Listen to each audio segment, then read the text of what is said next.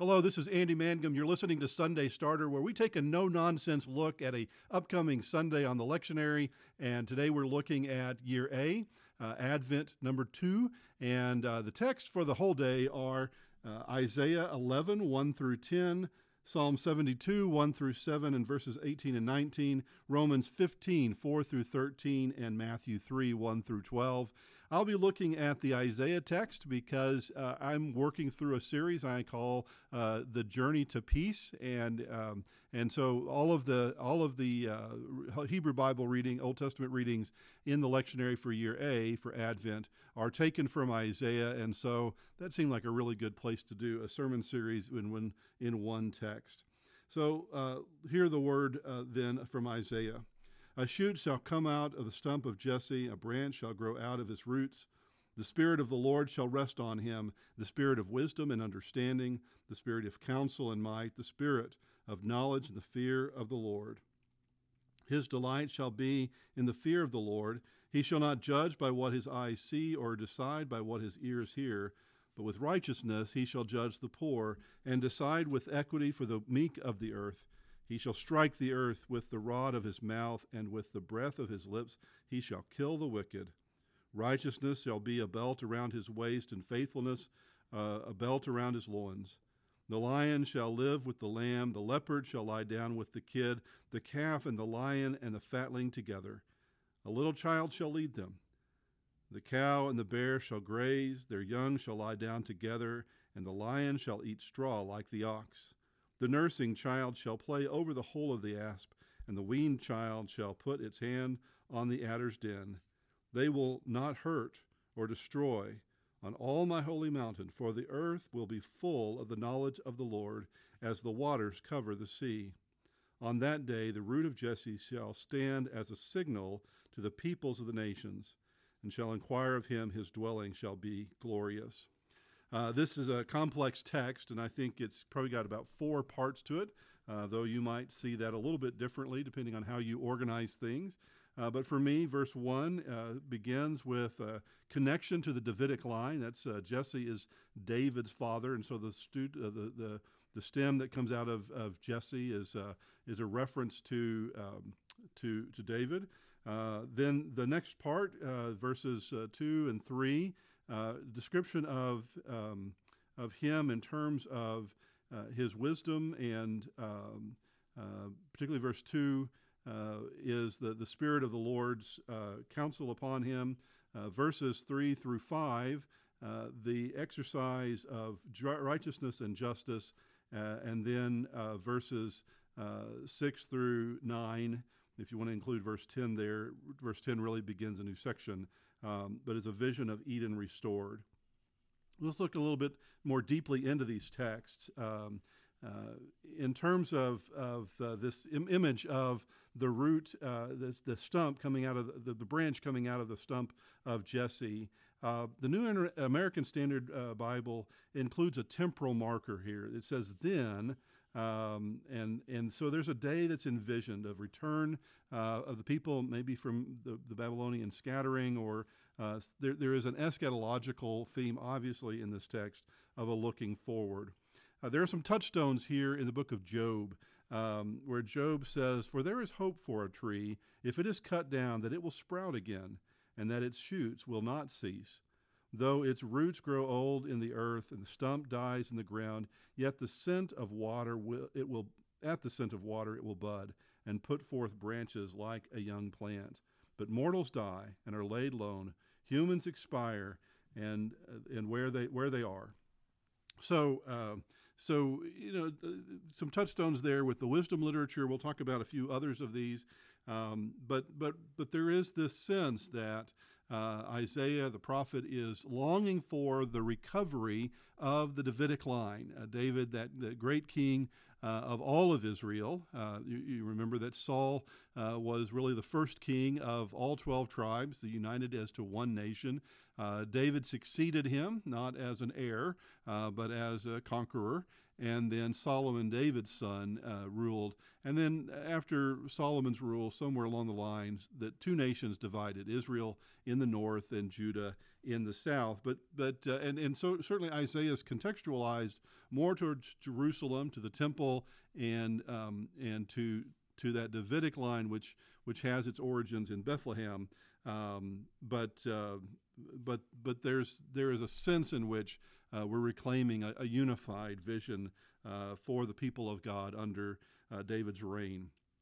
So that's that's all in that first uh, movement. In the second movement, uh, this this focus on the Spirit of the Lord. Um, there's there's lots of different ways to understand this. Uh, historically, Christianity has taken from this text seven spiritual gifts or gifts of the Spirit uh, wisdom, understanding, counsel, might or strength, and also courage, knowledge. And then the, the, the tradition adds the word piety and fear of the Lord. Both the fear of the Lord is repeated multiple times in this text, uh, and, and so it gets subdivided into piety and the fear of the Lord. Um, some intertextual uh, relationship here. Again, uh, if you look at the book of Proverbs, uh, you know, like I said, the wisdom literature, uh, Job's, Proverbs, Ecclesiastes. I would include Lamentations there, uh, but but the wisdom literature really uh, um, seems to have pushed into Isaiah somewhat. in in Proverbs chapter eight, is a, a very important passage, I believe, in terms of how we uh, think about both the early church's interpretation of Jesus and also uh, the Hebrew Bible's understanding of God's work in the world. Uh, wisdom is personified. Uh, she speaks to us. Uh, and in verses 12 through 16 in chapter 8, she sings, I, wisdom, live with prudence, and I attain knowledge and discretion. The fear of the Lord is hatred of evil. Pride and arrogance are the way of evil and perverted speech I hate.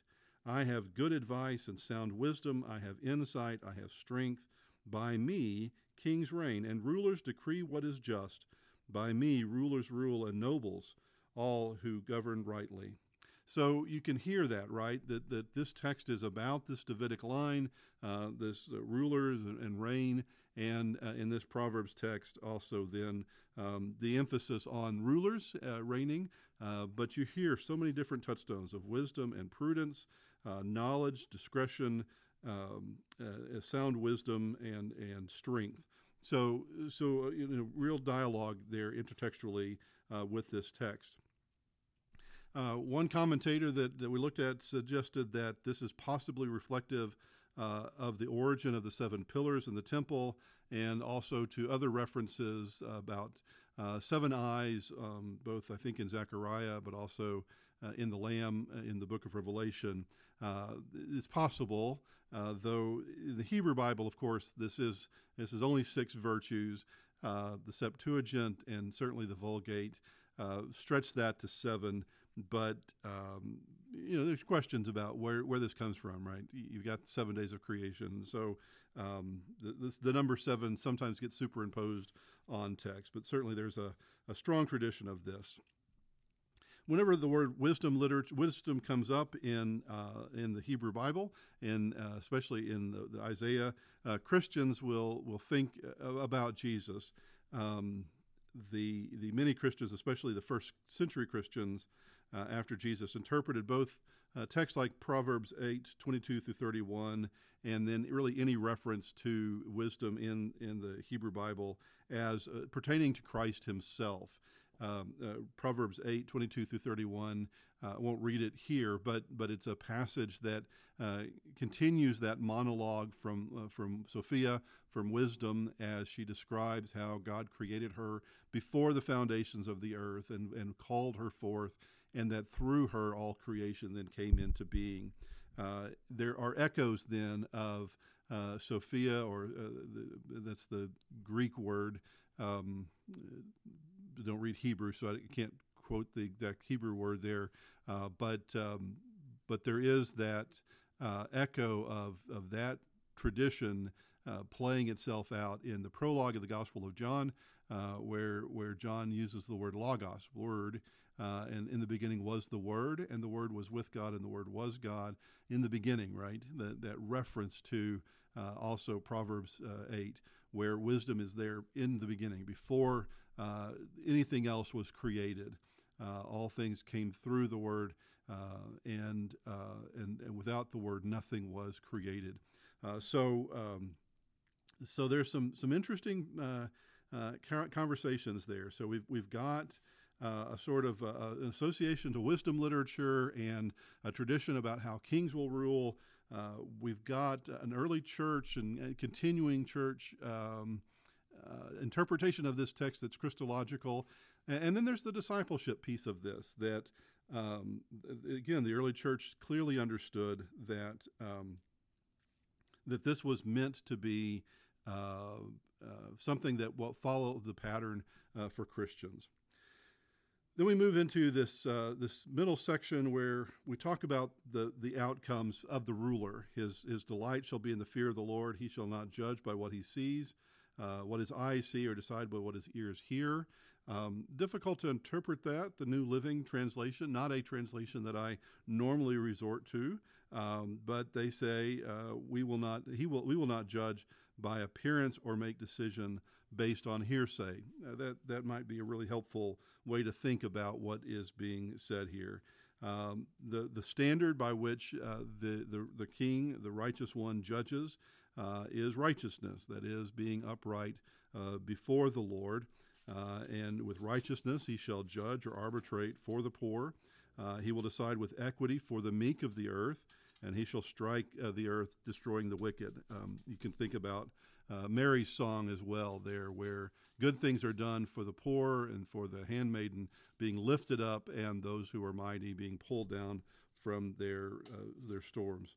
Uh, and then the, the text moves into this, what I would call Eden restored. It is a vision of, uh, uh, of wolf and lamb, uh, carnivores and herbivores uh, lying down together. Uh, there are several of these texts uh, that, that work that way the leopard and the kid, the calf and the lion, and the child shall lead them. Um, and so there, there are these texts um, uh, that envision, right, uh, carnivores becoming less carnivorous. And uh, as you hear my carnivores, my dogs lapping water in the background. Um, and um, they, the, the, there are examples. For instance, a bear uh, will eat berries and nuts uh, as well as uh, fish and other uh, meat, flesh uh, that. Uh, not all carnivores are exclusively carnivores. actually, very few are exclusively carnivorous. not likely that the lion could survive on a diet of straw. It takes a particular digestive system to be able to digest um, grass, but um, but the, the, the, broader image here is uh, of, of an Eden restored, of creation restored. Um, and, and certainly this verse 9 they will not hurt or destroy on all my holy mountain, for the earth will be full of the knowledge of the Lord as the waters cover the sea.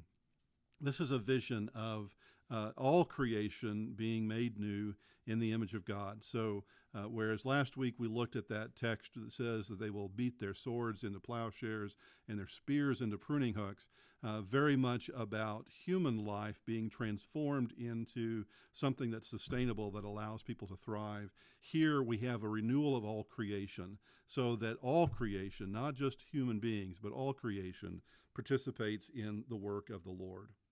So I follow a, um, a pattern of sermon preparation uh, that's built around uh, Paul Scott Wilson's uh, four pages of the sermon.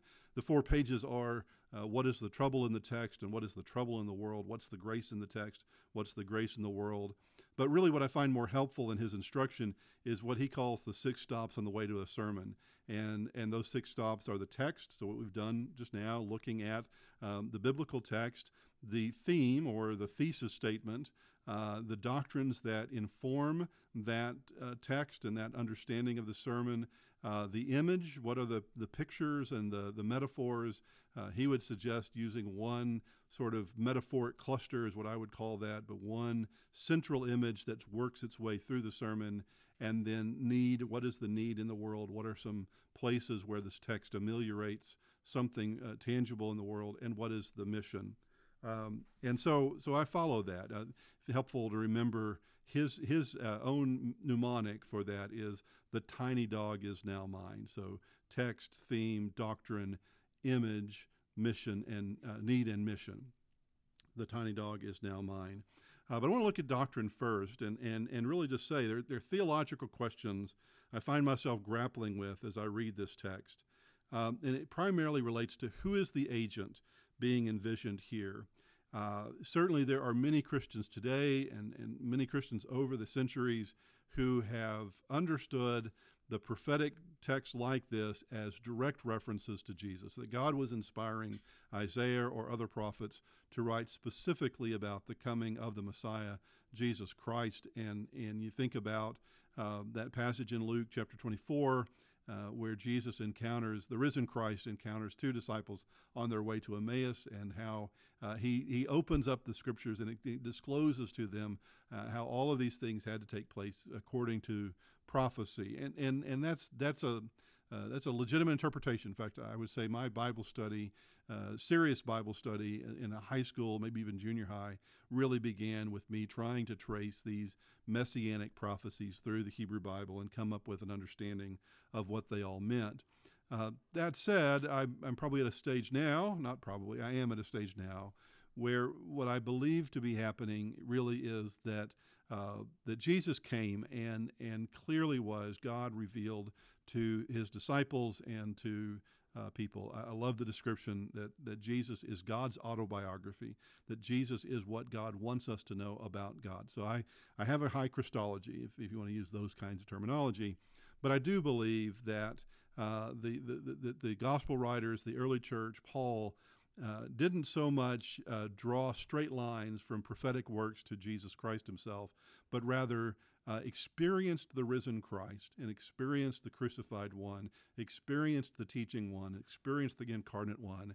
And in trying to interpret that in light of their faith, they reached back into the prophetic works and found uh, tangible experiences, tangible images and, and teachings, anticipations that seemed to apply to Jesus and worked to interpret how Jesus was in line with the work of, uh, of the Lord throughout history. That's my theology. Uh, so, because that's my theology, right, uh, for me, I think Isaiah himself, the prophet, uh, was likely referring to someone in his time, perhaps King Ahaz. Uh, this is maybe after the, the death of Uzziah, uh, or or perhaps there is a, a post-exilic redaction coming into this text from from from later on um, for a hope for renewal of the monarchy in Jerusalem and a restoration of Jerusalem and Judea, uh, all of Israel, as uh, a nation that, that can hold its own among the Assyrians and the Babylonians who had oppressed them. Uh, the early church clearly interpreted this as Jesus Christ. Uh, have this passage from Tertullian uh, we says uh, we need not dwell any longer on this point as if it were not the very word himself jesus who is spoken of under the name of both wisdom and reason and of divine soul and spirit. He also he became also the son of god and was begotten and then proceeded forth from the lord. Um, so so the early church understood uh, all of these texts as as really pertaining to uh, to Jesus. There are references throughout uh, the New Testament that will retrieve various pieces of this text and uh, understand that. And and then uh, you know so so the agent right was maybe the king that Isaiah was relating to and hoping to prod in a particular direction. Uh, maybe a, a, reference to a restored monarchy in Jerusalem, maybe uh, Jesus Christ, and and then at least as far back as Aquinas, maybe even earlier, um, Christian theologians have understood the agent here to be us, the the, the seven spiritual gifts are gifts that the God gives to believers uh, and are designed to to draw us into the work of the Lord in uh, in the world. Uh, so, so some theological questions there. Where do you land in all of that? How are you uh, pinpointing the agent that's being talked about here? Um, uh, there's a pneumatological question, right? Who is the Spirit of God? The Spirit is uh, talked about uh, heavily in verse 2, and the Spirit does as an active agent in this text. Um, and in the Hebrew Bible, the Spirit of the Lord is given to particular people, uh, to to Joshua, to uh, to to David, to others. Uh, in the New Testament, we believe that the Pentecost uh, meant that the Holy Spirit descended on everyone who gives themselves to faith in the Lord, and so um, so there's some concern there, right? Do you uh, then interpret this text in light of the New Testament experience? uh, or do you take it on its own? And um, you may have some biases there. I certainly do. Uh, but then the third thing here is an eschatological question. Uh, the vision here is not of the destruction of creation. If we talk about eschatology, we're talking about what is God's future activity? What are you anticipating God to do? And and certainly, if you go into uh, certain popular bookstores today. Uh, not a whole lot of these left anymore. But but if you go online and look at eschatology as uh, an Amazon or something, uh, you're likely to get a, a, Tim LaHaye version of eschatology, a left behind version of eschatology uh, that that has a name, right? It's premillennialist uh, dispensationalism. Uh, this idea that that really the world is going to get worse and worse and worse and worse, and, and then Jesus will come and, and destroy that which is bad and and restore that which is good. Um, and maybe that's it. I mean, right? There's there's certainly echoes of that in this Isaiah text, um, but but I think for many Christians, the word eschatology, whether we believe this or not, the word itself or the ideas itself conjure up images of the world being destroyed and Christians being transported, or all humanity being transported into an eternal realm, either heaven or hell, if you believe in hell, um, and and then um, and then living out eternity in that space. Uh, the the vision in, you know, in, in vision here, however, is of a future action in which creation itself is restored. Um, there is this exaggerated idea that uh, carnivores will become herbivores and they will simply graze along with uh, the, the, the, sheep and the, and the cattle. Um, not meant to be literal, I, I don't think. They probably knew that carnivores were not going to be able to survive off of grass. Um, but still, this image that there will be a peacefulness, not only between persons, not only reconciliation, uh, but also a reconciliation to creation itself. Um, so, so you know, that gets us through the first uh, three letters, right? The tiny dog, right? Uh, th- uh, text, uh, theme, and uh, well, I haven't got to theme yet. So here's what I would say is my thesis: God envisions a future of restored creation, and Christians should humbly understand their place in the renewal of creation. So that, that's where I would take this. Um, there are so many things going on in this text; you can't account for them all. Uh, I remember back when I was uh, first starting out in preaching, uh, I was preaching a sermon that I had written very thick, very dense, very theological, very academic. And uh, and I remember standing in the pulpit at First Christian Church in Irving, Texas, and and I felt I didn't I don't believe God speaks to me audibly, but I felt this this moment of of uh, a voice saying to me, "They're not there." Uh, meaning the, the, seminary professors that I had written for and, and tried to impress and, and tried to, to rise to their expectations, they weren't sitting in my congregation. Uh, and I remember it maybe that week, maybe it was a few weeks later, as I was trying to process that experience. I did the math, and if I preached every Sunday from that point, I was probably uh, less than 30. I was 28, maybe 29. And uh, if I preached for the next 35 years, every most most Sundays, uh, you know, how many sermons I would preach, how many minutes of preaching that would be, uh, and realized then I had to pace myself uh, and not use all my material in all one shot. So a lot of things going on in this text. I think you've got to focus on one thing.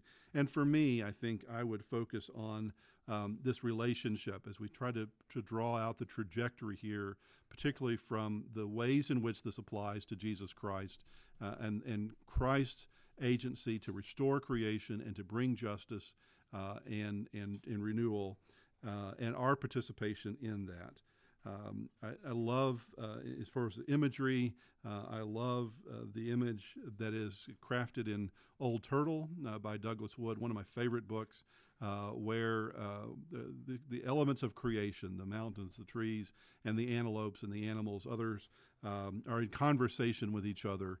it starts out as a debate, and then Old Turtle speaks, and then it moves into more of a harmonious vision of creation, working in collaboration with each other. If you haven't read the book, uh, highly recommend you get it. It's a beautiful text. Um, in terms of need, that's the next stop on uh, Paul Scott Wilson's uh, Six Stops Toward a Sermon. Uh, in terms of need, to me, the, the need here is a bit internal. Uh, this is a space for me to have an internal dialogue uh, with the church. Uh, because I see the church today, as, as I think it has been for, for a few centuries now, um, unhelpfully divided into uh, those who are social justice advocates, uh, or maybe not even social justice advocates in the sense that we redesign the system to be more in line with God's vision for humanity, uh, but also just service oriented people, people who would offer acts of mercy as the application of every text. Every text leads us to do something for our fellow human beings uh, or for creation itself that, that improves a life and enables human thriving. And I probably belong in that camp more than the other, uh, though, though I'm aware that, um, uh, that the other side of that is the, the devotional devotionalism uh, or discipleship devotionalism. Uh, this sense that uh, the purpose of church and, and faith in uh, and experiences in Scripture are to restore us and renew us, to reassure us that God loves us, and to uh, cultivate our love for God. Uh, you read Augustine's De Doctrina uh, Christiana uh, on Christian doctrine, and, and, and, and, Augustine talks frequently of enjoying God, uh, of learning to cultivate this sense of joy or pleasure being connected to and understanding God. And um, and and yet I think uh, it is unhelpful to to fall into one camp or the other. Uh, it's important to see these working both together. I saw this uh, as well last week uh, when we we looked at the first Sunday of Advent and the Isaiah reading there. Uh, it talks about learning from the Lord and then uh, doing that that work of making peace. again, I think the same thing is at work here, where um, we cannot divorce uh, the work to create a restored creation in Eden uh, from our devotion to the Lord, and in this case, for our cultivation of an awareness of what the Spirit is doing. Uh, it, it is Jesus' work uh, for me, by being clear, right? Um, for me, the, the agent of renewal and restoration in the world is Jesus Christ. It is not us. Uh, we are participants, we are stewards, uh, we are agents, we are servants within Jesus' plan, God's plan. Uh, I, I, cringe every time I hear in my own denomination, disciples will say sometimes that our table is open. Our table is not open, it's Christ's table. Christ opens it up, and that's why all are welcome. Uh, because because Christ welcomes all. Um, it is Christ's work, and so I think the, the need for us uh, is to really claim that that holistic understanding of Christian faith that it is not an either or. Uh, either we're, we're social justice advocates or um, uh, social compassion agents, or we're, we're um, you know, me and Jesus kinds of people. I think both have to be connected together uh, in, importantly. So for me, the mission is for us to see the unity between our spiritual devotion to Jesus Christ as the embodiment of this text trajectory and as ourselves as stewards of Christ's ongoing work in the world. Uh, it is to be empowered and energized by devotional acts like going to church during Advent and lighting Advent candles and singing the carols that we love and reading the Advent devotional books, um, seeing the connection between those uh, devotional acts and, and as they give us the energy and strength to do uh, the works of service that God has called us to do in the world. So that's my uh, take on Isaiah 11, 1 through 10. Uh, thank you for joining me in this journey. And uh, uh until we uh, talk again, redeem the commute, for the drives are evil.